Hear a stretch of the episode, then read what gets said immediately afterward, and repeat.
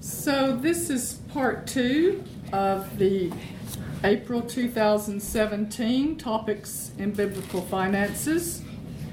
And today we're talking about the wealth transfer that's um, the Bible speaks of. One of multiple wealth transfers that have already taken place in the Bible, but there's a future wealth transfer to come. And that's the one that we're talking about. And um,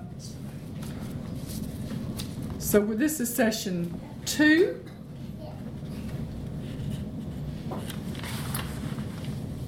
Uh, we mentioned about the church being properly funded.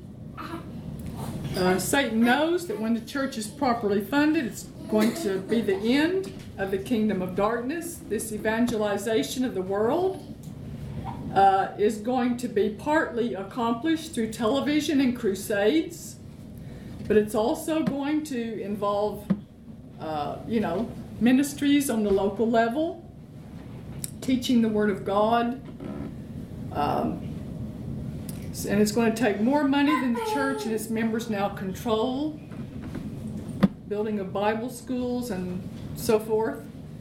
Uh, Satan has deceived us into believing there's, there's insufficiency in the world and that we have to live our lives in this insufficiency. That's a lie.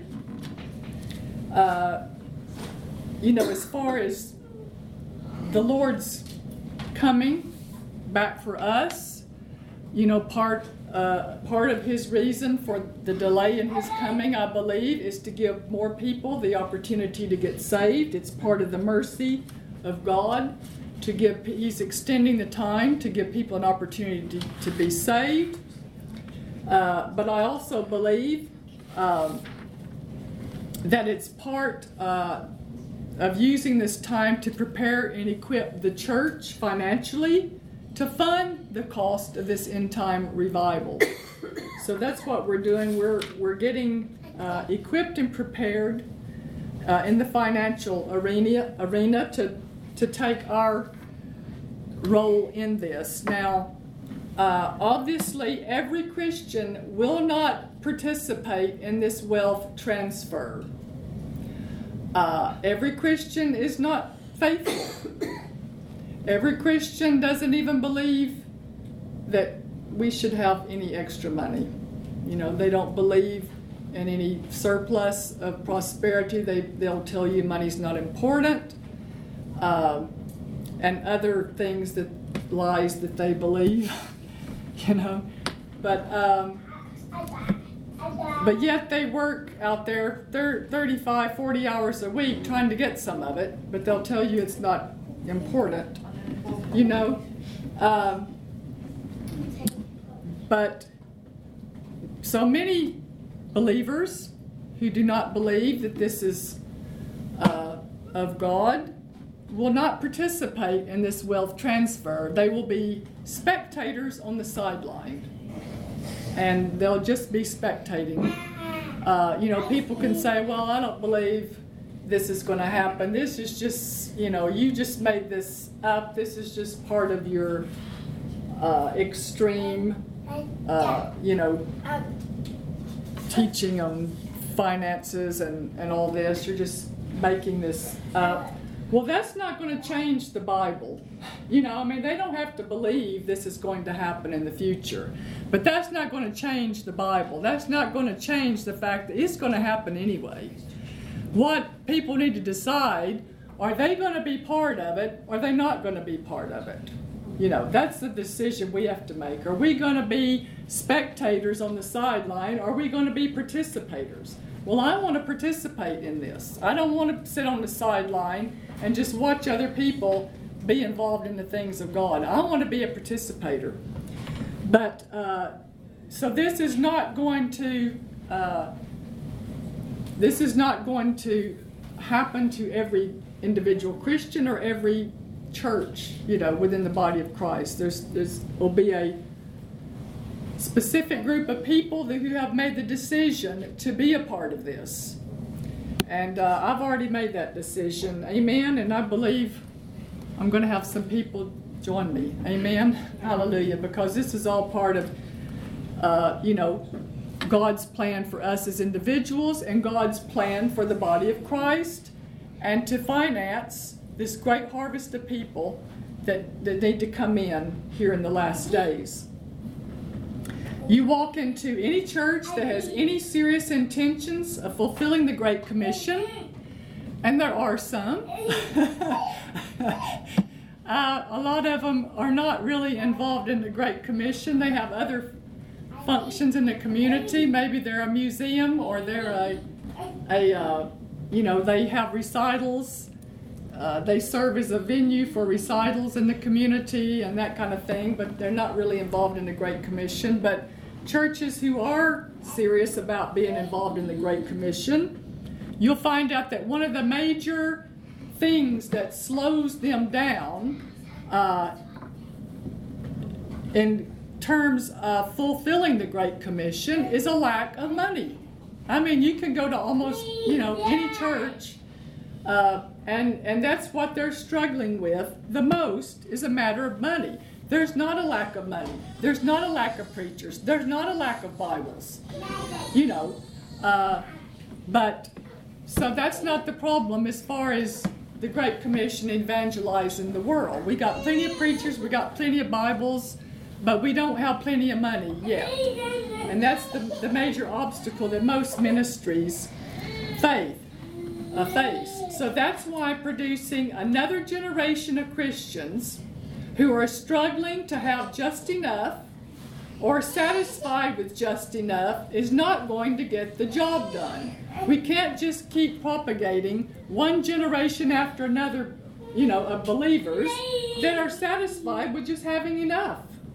It's not going to get the job done. So, let's say this together. Having enough for myself is not having enough. This I've got enough attitude is an evil seed sown into our thinking by the devil. You need enough for you, enough to, to generously support every minister God directs you to support. Uh, have you heard of Aimee Semple McPherson? She was the founder of the Four Square denomination uh, in America. I guess it's worldwide now, but she founded the Four Square denomination in America. She owned the first privately owned radio station in California. She bought land to build a TV station in 1925. In 1925, the technology was not even there for television. Now, that lady had some kind of a vision, didn't she? She, she bought land to build a TV station. But regardless of how much money she had, the technology for TV was not there. But that's no longer the case. All the technology necessary to evangelize the world, it's already developed and it's already in place. Coca Cola, McDonald's have already evangelized the world. They have. They've evangelized the world.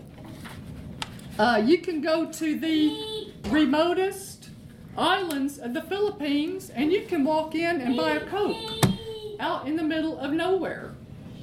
Why? Because marketing, getting the word out advertisements. You know, uh, even reaching the, the, the outermost islands of, of, these remotest places, you can walk in and buy a Coke. Uh, you know, you know, they've harnessed this ability, uh, you know, to uh, to advertise themselves. But a church that has been re- rendered ineffective and unable to move forward in power due to a lack of proper funds is not going to get the job done. Hallelujah. The world has already been evangelized by Coca Cola, McDonald's, and Mickey Mouse. Is there anybody in the world that hadn't heard of Mickey Mouse? No. Why? In the 1930s, Walt Disney accessed the technology of the motion picture and evangelized the world with Mickey Mouse in less than 20 years. Hello. What's the difference between Coca Cola, McDonald's, Walt Disney, and the church? Money. That's the only difference. Money. We got a be- better message than they've got. I mean, Coke will quench your thirst for a few hours. A Happy Meal will fill you up for a few hours. And Mickey Mouse will make you smile for a few hours. But that's it. You know what I mean? We got a much better message. We're talking about a message that will change people's eternal destiny and the quality of their life here in this lifetime. In the 1980s, it was calculated that it cost $3 to win a person in Africa to the Lord. For $3, you could take a person out of the kingdom of darkness and move them over into the kingdom of God. And then some people say money's not important and it only takes $3 to get a person saved. You know?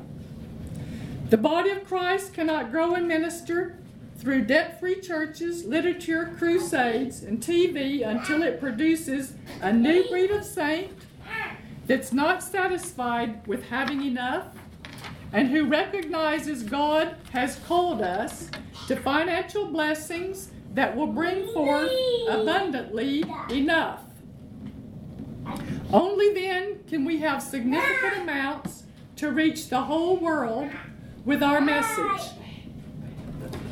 We cannot let this opportunity slip through our hands. We need a new mentality of abundance an end time generation of believers with an eye open to take, uh, with an eye open to God's takeover of the wealth.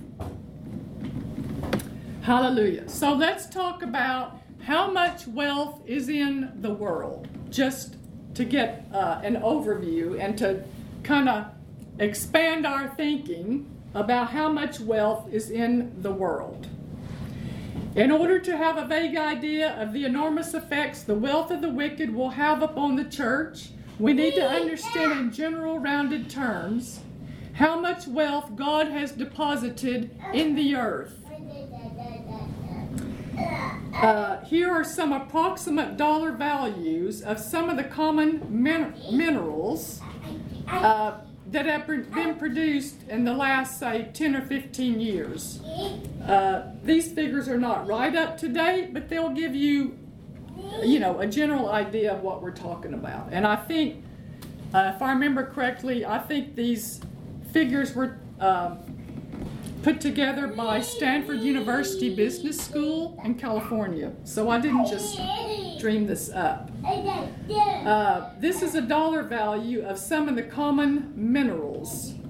$220 billion of copper in the earth, $50 trillion of gold, $300 billion of silver, $360 billion of aluminum, $600 billion of iron, tin, zinc, and lead.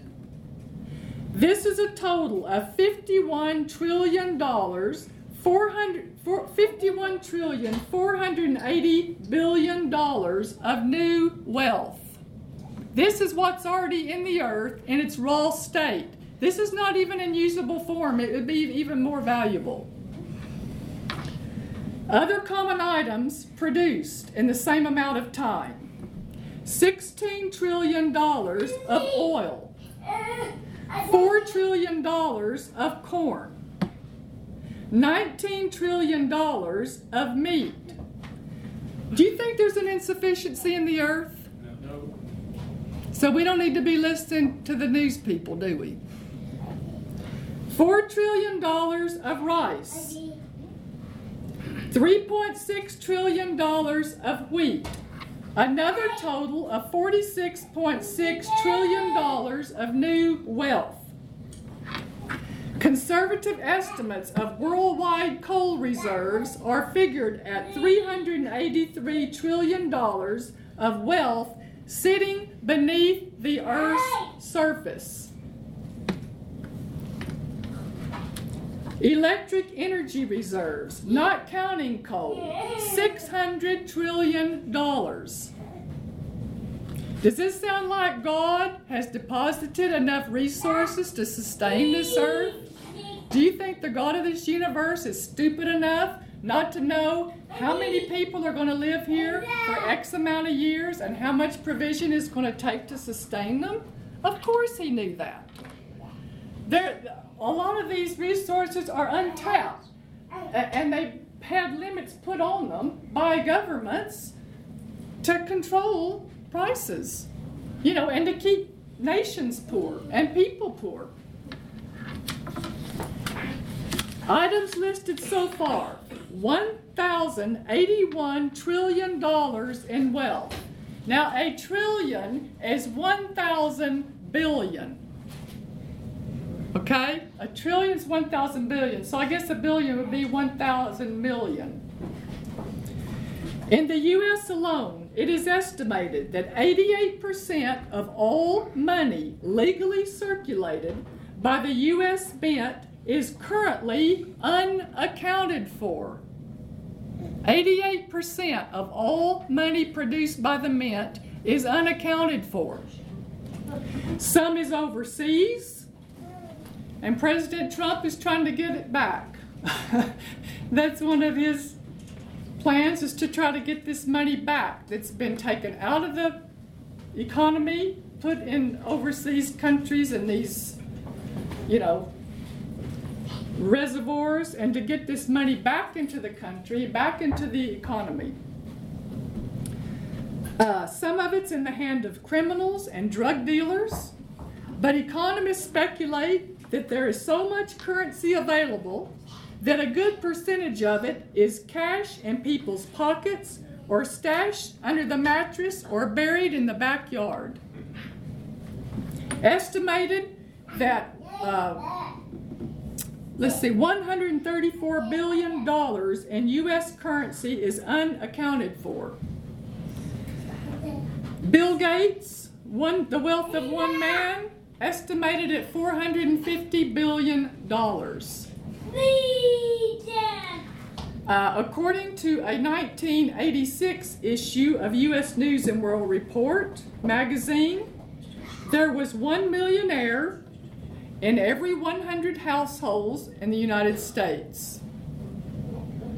This will give you an idea of how unevenly that wealth is distributed.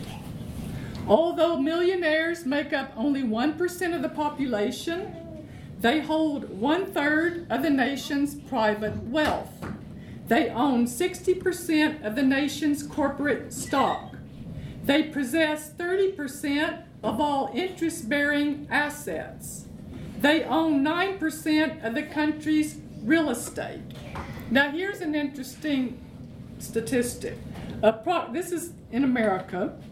I don't know about England. You guys would know more about this. Approximately 80% of all millionaires come from middle or working class families. In other words, the majority of millionaires in America are not being produced by the rich class. They're not rich people, you know, their kids becoming millionaires because they were rich. They're coming from middle class and uh, working class families. Uh, and it's not inherited either. So, why am I talking about these things in church? So that you can know that wealth is not some distant, far off, impossible thing, but it is a real possibility, and it is not as scarce as we are often led to believe. You know, again, you know, these agendas put forward about uh, we're running out of space. You know, there's too many, uh, you know, population explosion. We don't have enough room. We're running out of food. We're running out of land and space. Blah blah blah. Uh, in the, there was a study carried out in the 1970s at the request of the Senate Majority Leader of the U.S. Congress. Now, this is kind of hard to get your mind around, but This was a study carried out at his request. Somebody put this study together and they figured, I mean, let's, I mean, people say today what, there are 5 billion people, but let's just say back then maybe 2 billion, even if there's 2 billion people. They worked out this study. If you took the entire Earth's population and you put two and a half feet between each of them on each side, you left two and a half feet space around each person. You could fit the entire world population in the city limits of Jacksonville, Florida. So there's not a shortage of land, is there? There's not a shortage of land. There's not a shortage of space. Even though water makes up a, a lot of the world, you know. Uh, there's not a shortage of space. The physical resources of the earth can now support our multiplying humanity at higher standards of living than anyone has ever experienced in the history of man. Yes, there are people in Africa starving and in various other parts of the world, but it's not because the earth is failing to produce enough food. It's because of man's failure to adequately distribute the food that's being produced. People at the top are creaming off the top, and it never gets to the people who need it. Corruption, wicked people. That, that's, it's, it's not the lack of resources. The hunger problem in India is not caused by lack of food. A major cause is their religious beliefs that are contrary to the Word of God. In the Hindu religion, they regard cows as sacred and holy, so they don't kill cows, they don't eat cows. Uh, but one cow eats enough food to feed seven people. So if you could get them evangelized, you could take care of the hunger problem in India, couldn't you? The reason I shared these statistics with you is to help destroy our own limited perceptions of how much wealth there really is in this rich world God created. And I hope it will put to rest the devil's doctrine that there's not enough. We need to discern the times that we're living in. We know from Bible prophecy that Satan has an end time plan. We see that prophecy gradually being fulfilled uh, with the framework for his plan gradually being put into place. Uh, you know, I've talked about this Agenda 21, which I don't even know the real, real fine details about, but that's all part of this one world system. Um, you know, we have the the European Union and so forth, which many Bible scholars believe to be, uh, you know, part of um, Daniel's vision. I think is it Daniel chapter 10 about the beast with the ten horns. Um, that I, I, believe that. I believe that's uh, part of that end time prophecy. I mean, now there are more than 10 countries in the European Union, but eventually it will be dwindled down to 10 countries. But um, it's folks, it's not time to, for the Satan's end time plan to come forth. It's not time for the Antichrist to come forth. It's time for the church to come forth. Amen? It's time for God's plan to come forth. God has an end time plan, just as surely as Satan has an end time plan. God has an end time plan. And I'm trying to get us focused on a part of God's end time plan and our involvement in it. And as surely as the prophecies concerning Satan's end time plan is going to come to pass, the prophecies concerning God's end time plan is going to come to pass. Is part of God's end time plan to turn over the wealth of the sinner to the just. We read what? Proverbs 13, 22. Let me read that again. Proverbs 13, 22. This is not the only verse. We're going to look at some more. Proverbs 13, 22. A good man leaveth an inheritance to his children's children, and the wealth of the sinner is laid up for the just. Could the gold in Fort Knox belong to the Christians? Yeah. Could the stock exchange be controlled by Christians? Could and should the TV networks be controlled by Christians? Yes. Instead of us having to crawl to them and beg them and pay them exorbitant amounts of money to get 30 minutes on there.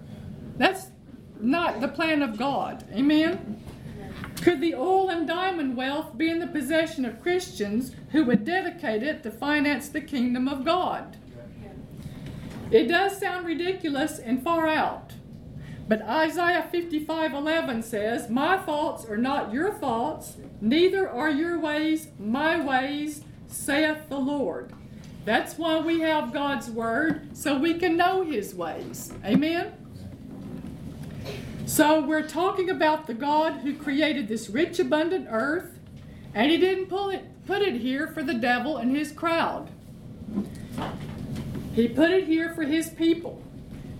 Before we accept this transfer of the wealth of the wicked to the righteous as part of God's end time plan, let's put it to the test by asking two questions. Is it consistent with God's word? And is it consistent with God's nature? If it can pass those two tests, then we better weigh up the scriptural evidence seriously before we make a judgment. So let's look at this uh, scriptural evidence. We just read Proverbs 13 22. The wealth of the sinner is laid up for the just. This is talking about actual, real wealth, hard assets. God is currently allowing the sinners to stack up great sums of wealth for the just. Let's turn to Proverbs 28. I'm sorry, Bob. I got Mhm. yeah, Isaiah 55, verse 11. Was that one hmm Yeah, God's, uh, well, that's, you know, that's just to say God's ways are not our ways and God's thoughts are not our thoughts. But So- it's, it's, my word will not return to me void. Yeah, Oh, it's that one. yeah, that's all part of the same Okay. scripture. and Yeah, my word will not return to me Thank void. you. Yeah, I Thank think you. that that's a continuation. But we have Oh, God's yes, word. it's- It starts at verse 8. Oh, okay, okay. I just wrote down verse 11, but yeah, thanks. Uh, Proverbs 28 8. Let's look at that scriptural evidence. Proverbs 28 8. Does anybody have the Amplified Bible? Uh, let me read it first from the King James. I didn't write down the. He that by usury and unjust gain increaseth his substance, he shall gather it for him that will pity the poor. Do you have the Amplified, Greg?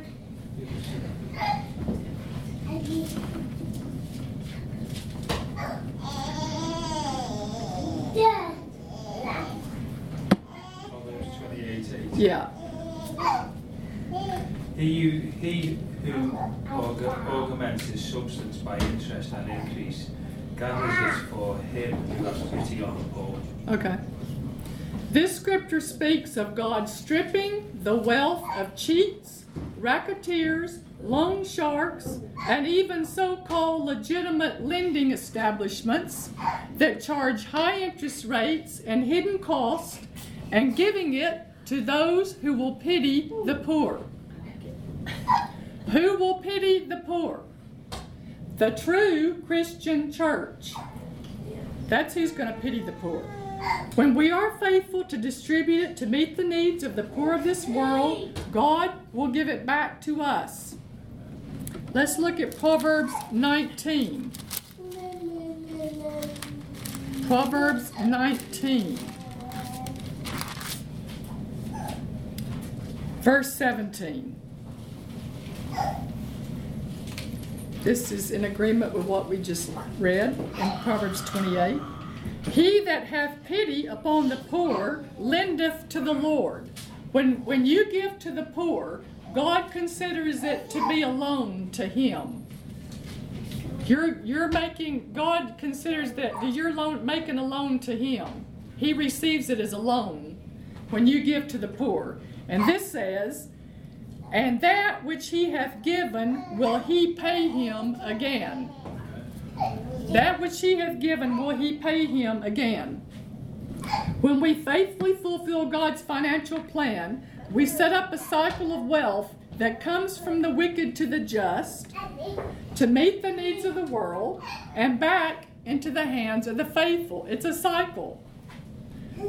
The wicked, the just, the poor, back to the just.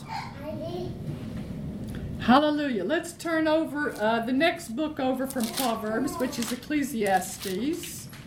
Just a few pages. We're, we're getting together our scriptural evidence to support this. Ecclesiastes 2:26. Does anybody have the NIV? No, I don't have the NIV with me. I should. Uh, Ecclesiastes 2:26. For God giveth to a man that is good in his sight wisdom and knowledge and joy. But to the sinner he giveth travail to gather and to heap up, that he may give to him that is good before God. God has every lost person out there gathering up and storing up wealth for those who are good before God. Who are those who are good before God? On the saved. Amen. Only people who are saved are declared to be good before God. So that's talking about you and me, the righteous, the just, depending on what translation of the Bible you're reading. I believe that not only is God going to take the wealth from the wicked and give it to the just, but I also believe that God's going to take it from some Christians who don't know what to do with it and are just stacking it up and hoarding it. Read the read the go back and read Matthew 25, the parable of talents. What happened to the the servant that was given one talent of money? He went and buried it and hoarded it up, didn't he? And what what did the master say when he came back? What did the master say when he came back and he, he asked to give an account to those three servants about what they had done with his money? And the one with the one talent said, Oh, I, I knew you were a hard man, and uh, I buried I buried mine. I just I just hoarded it up. What did what did Jesus say? Take from that one and give it to the one with ten. So, I believe that that even Christians who have just been hoarding up money, they don't have a revelation about this. God's going to take from them and give it to the one with 10. Amen? Hallelujah. Praise God. Isaiah verse 60. Isaiah verse 60, uh, chapter 60, verse 5. Uh, Isaiah 60, verse 5. Uh, well, really, we have to kind of start at the beginning there. Arise, shine, for thy light is come, and the glory of the Lord is risen upon thee. For behold, the darkness shall cover the earth, and gross darkness the people. But the Lord shall arise upon thee, and his glory shall be seen upon thee. And the Gentiles shall come to thy light, and kings to the brightness of thy rising. Lift up thine eyes round about, and see, all they gather themselves together. They come to thee, thy son shall come from far, and thy daughter shall be nursed at thy side. Verse 5 Then thou shalt see and flow together, and thine heart shall fear and be enlarged because the abundance of the sea shall be converted unto thee, the forces of the Gentiles shall come unto thee. Now, the word forces there and my margin of my Bible says wealth. So does mine, yes. The wealth of the Gentiles shall come unto thee. Now, the word sea, there in that verse, SCA, the abundance of the sea shall be converted to thee. Now, that could literally mean the abundance of the physical seas, the resources of the physical seas. But um, in Revelation 4, where it talks about the church in heaven, it refers to the church as a sea of glass, a SCA, a sea of glass, which means a massive group of people, a sea of people, massive group of people. So you could also uh, look at it that way. Uh, the abundance of the mass of people, masses of people, abundance from masses of people shall be converted unto thee. And the wealth of the Gentiles shall come unto thee. The Amplified Bible says, Then you will see and be radiant, and your heart will tremble with joy and rejoice, because the abundant wealth of the seas will be brought to you, and the wealth of the nations will come to you. Uh, let's look at chapter 61, just on this next page there, verse 5. And strangers shall stand and feed your flocks,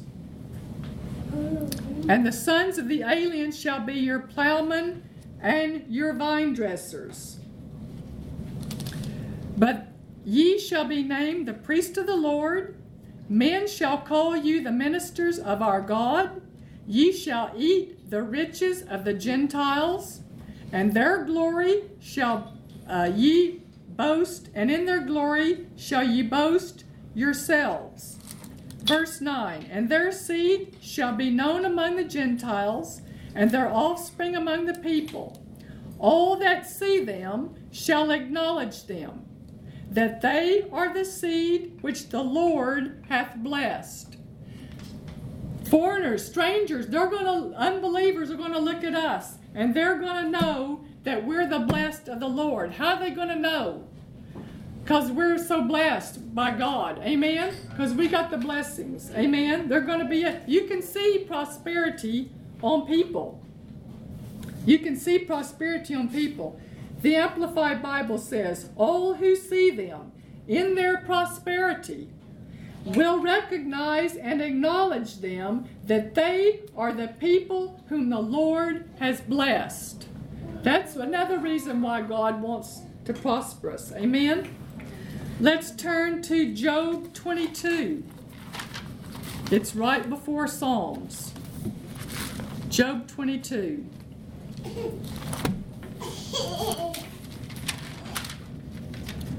Job 22, verse 23. If thou return to the Almighty, thou shalt be built up, thou shalt put away iniquity far from thy tabernacles. Then shalt thou lay up gold as dust, and the gold of Ophir as the stones of the brooks.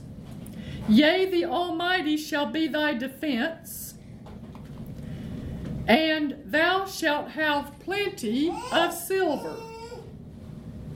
According to this scripture, as we turn ourselves from, un- from unrighteousness and turn more toward God and righteous living, God intends for us to have gold as abundantly as the stones in a brook and plenty of silver. The very nature of God is abundance and not poverty, not scarcity, not insufficiency. You don't see it in the Bible. You don't see it in the Garden of Eden at the beginning of creation.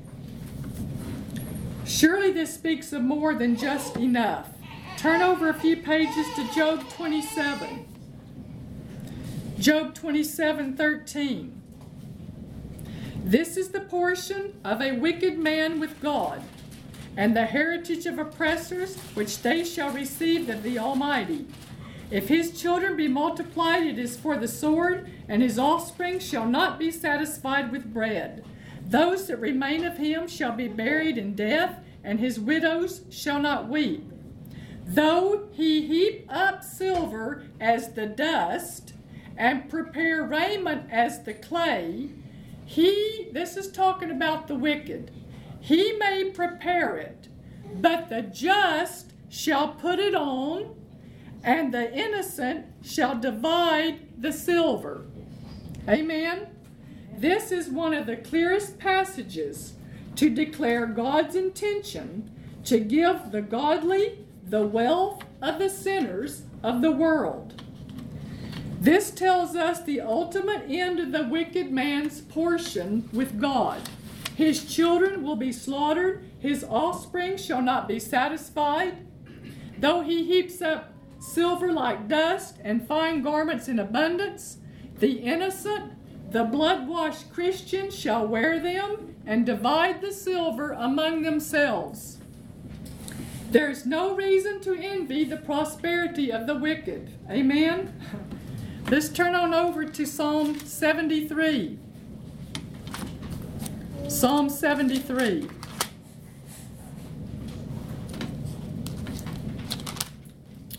Uh, verse 3. This talks about the prosperity of the wicked. For I was envious at the foolish when I saw the prosperity of the wicked. Uh, look at verse 17. Until I went into the sanctuary of God, then understood I their end. Yes, the wicked are prospering now, but we see in the word the end of the wealthy wicked. They are unknowingly involved in a futile operation. They are busy day and night gathering up wealth to give it to the sons and daughters of God. We're receiving some new insight into the nature of God, aren't we? We're finding out that it's uh, God's nature to abundantly bless His children in the material realm. And we haven't just looked at one or two scriptures, have we? We've looked at a number of scriptures. Out of the mouth of two or three witnesses, let every word be established. Now, you might say, Well, I believe the Bible, and it says the wealth of the wicked's laid up for the righteous. So it must be true. But for wealth to be turned over to the righteous in a wholesale fashion, for wealthy unbelievers to just give their wealth away, I never heard of such a thing. Yes, you have. You've just forgotten about it. Let's turn to the Bible. Turn to Genesis chapter 12.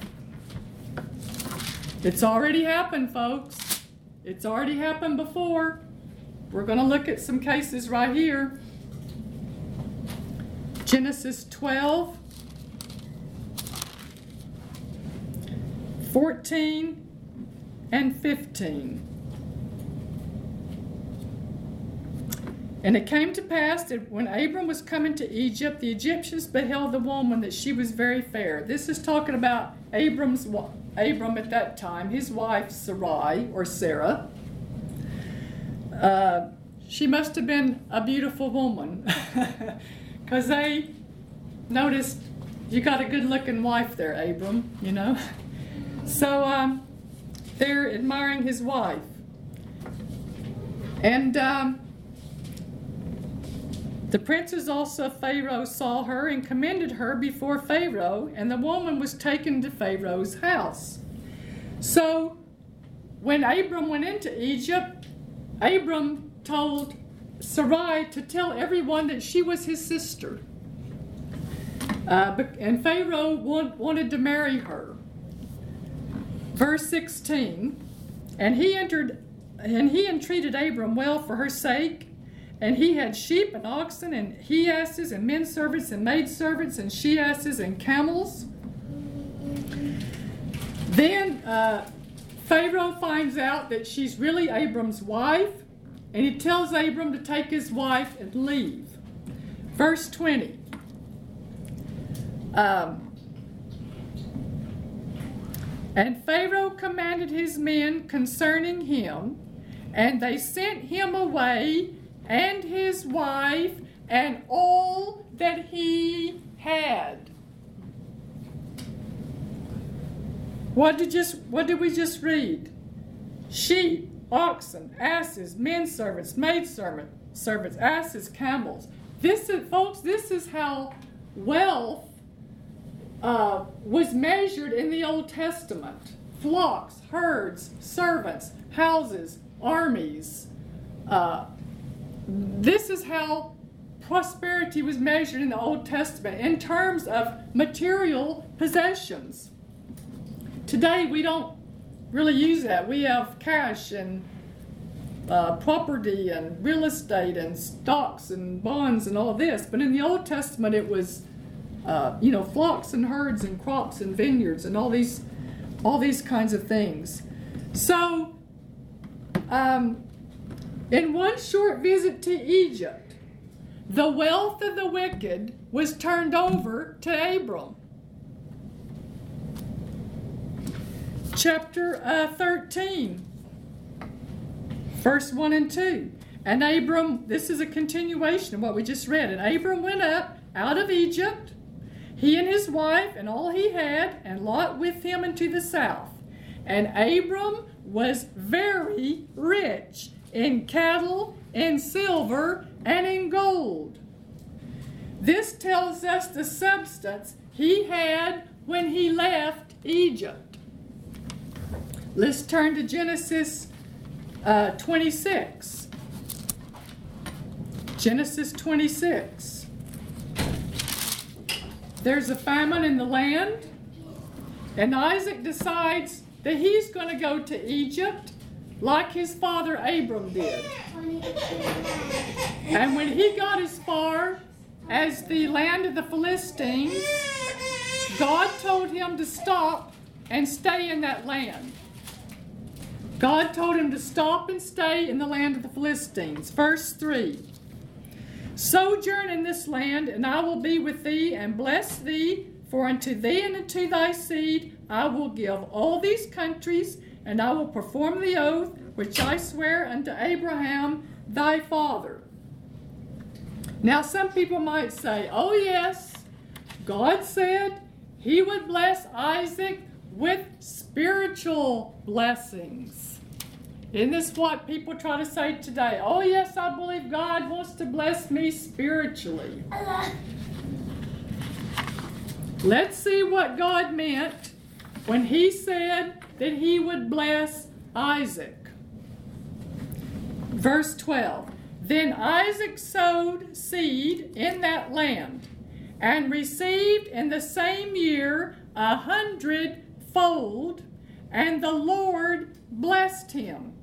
And the man waxed great and went forward and grew until he became very great.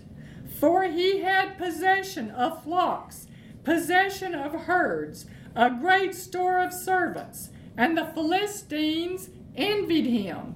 Do you think the Philistines envied Isaac because of his spiritual heritage? No. Do you think they envied him because of his good standing with God? No.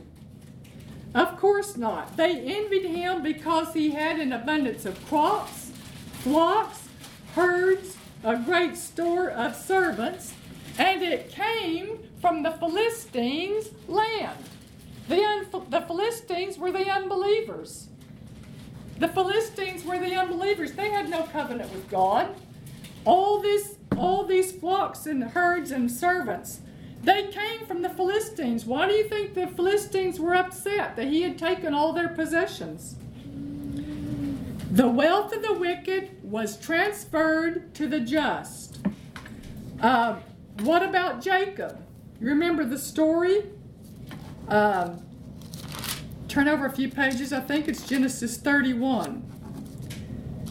If you have a crooked or unsympathetic boss that you believe is hindering the flow of God's abundance into your life, you'll be encouraged by this. Jacob, for 20 years, worked for his father in law, Laban, who was a crooked cheat and a tightwad. Laban changed his wages ten times.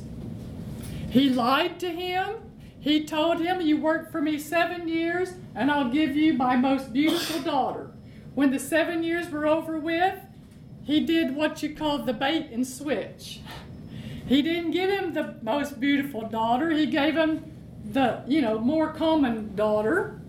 So Jacob worked another seven years to get Rachel.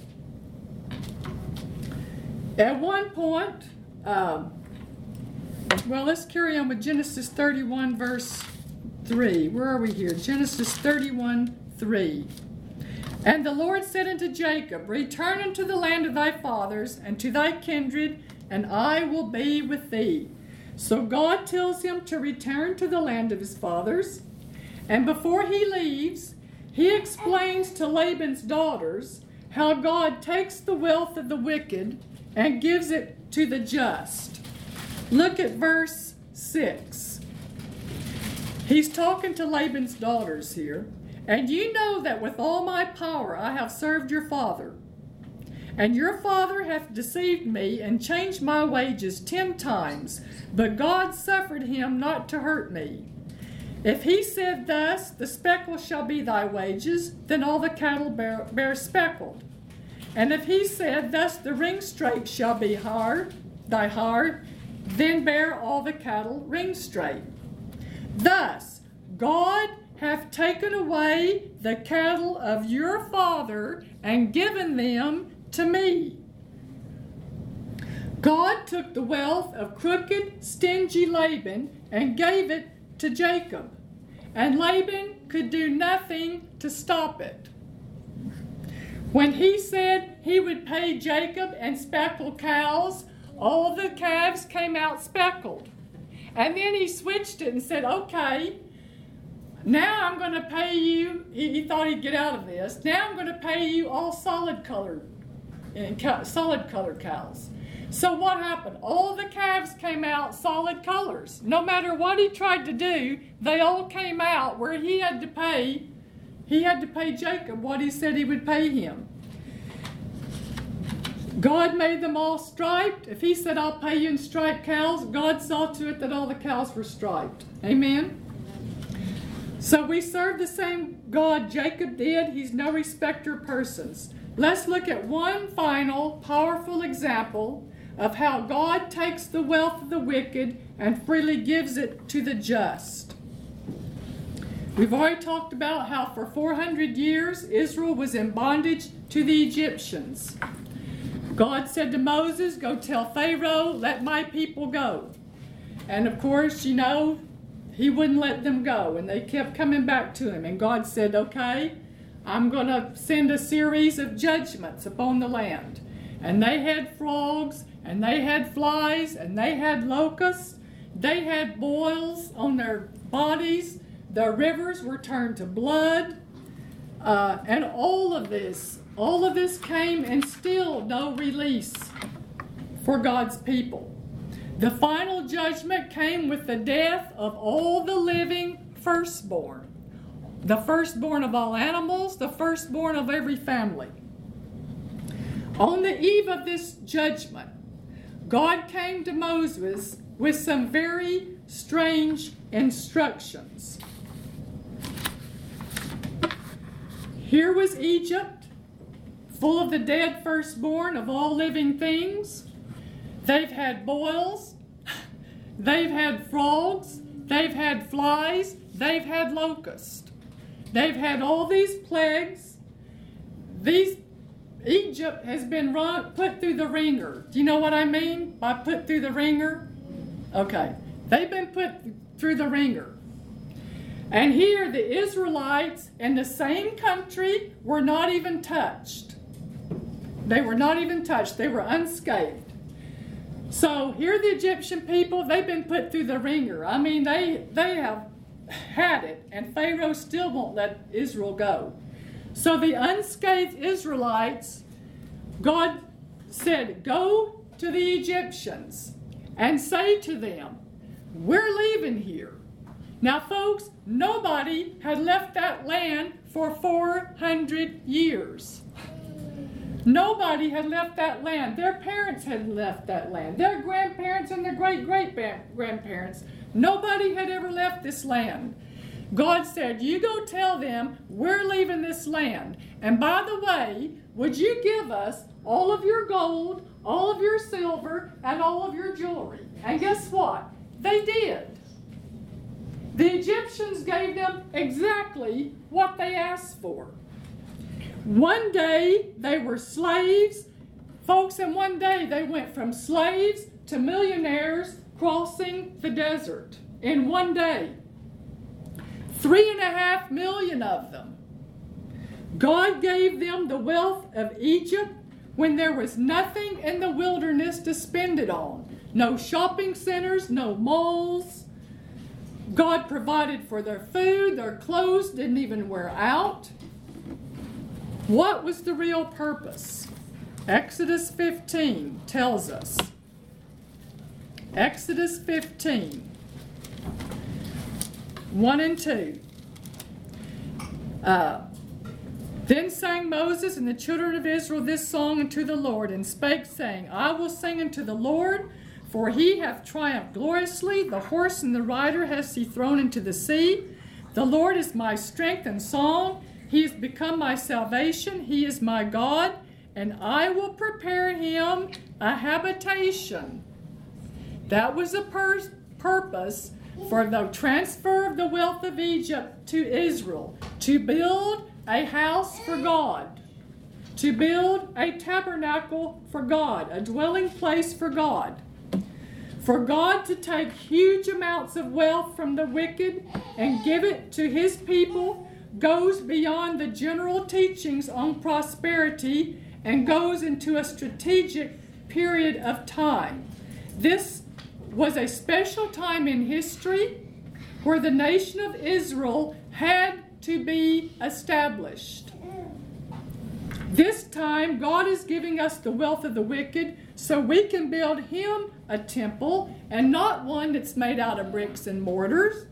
1 Peter 2 5 talks about living stones. We're, we make our uh, we make up God's habitation. We're living stones. We're not bricks and mortar. God lives in us now, not in a building. He lives in us. We must discern the times we're in. We can't be like slumbering Israel, who missed the first coming of Jesus. You know, Jesus said to the Pharisees, You can look at the sky you can discern what the weather's going to be tomorrow. If it's going to be fair or if it's going to rain. But you cannot discern the signs of the times. And folks, we need to discern the signs of the times. There are many slumbering in the church who cannot discern the, the signs of the times. Much of the church today is like some slumbering Israel, but just like there was a group in Israel who did discern the times they were living in, there's going to be a special group in the body of Christ who do discern the times we're living in. And they're going to be informed, prepared, and eager to participate in the funding of the greatest revival that has ever happened.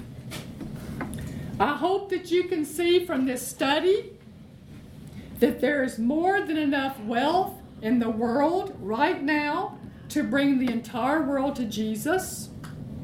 I hope you realize that the wicked have it. I hope it has become clear to you that God plans to take this wealth and give it to His children so they can abundantly fund every need of church and ministry that participates in the great end time harvest that is before us.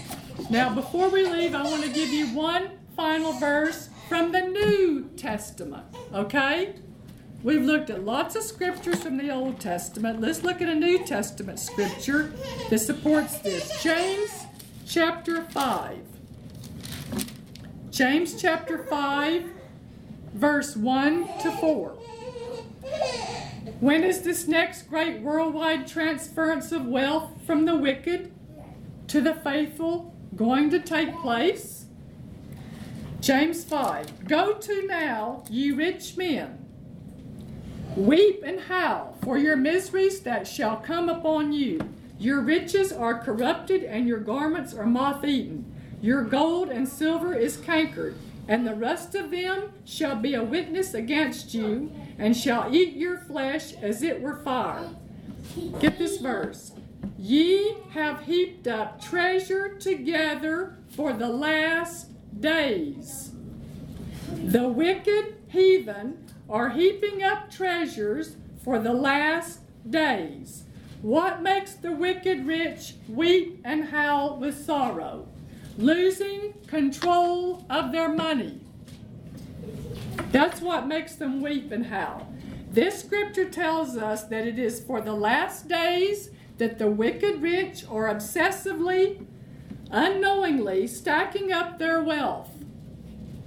Who are they stacking it up for? We've already read Ecclesiastes 2:26.